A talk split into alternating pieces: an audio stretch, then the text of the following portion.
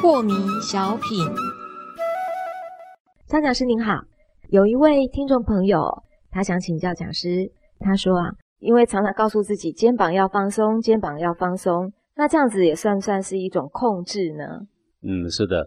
这个做任何事情总要有一个动机嘛，对不对？是，我们肩膀放松是要让你返回你的轻松自然。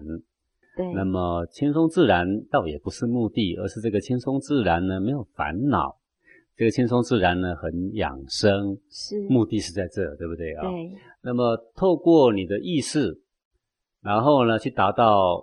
这个目的。你说它是控制也好，但是呢，一般来讲，我们在这个世俗上或在经典上所谓的控制啊、照做啦、作为啦，这个意识指的是你透过某种的意念，然后经过作为，是，而后产生更多烦恼或更麻烦。或更逆着你的本性，或更逆着养生的目的的时候呢，是伤身的，对，，才会用到这样的名词。是，好，呃，就像我们一个国君治理国家也怀着目的呀、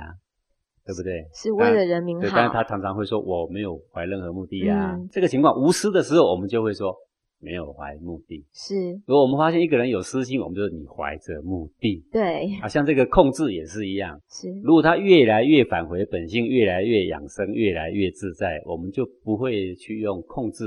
这个词。是，好，那反方向的时候呢，有伤身呢，有造作了，就是控制我，们就说控制。所以嗯，现在呢，请你说把肩膀放松，让你身心更自在。是，更自在不应当用控制对，这两个字眼。是，好当然它必须透过一种行为啦。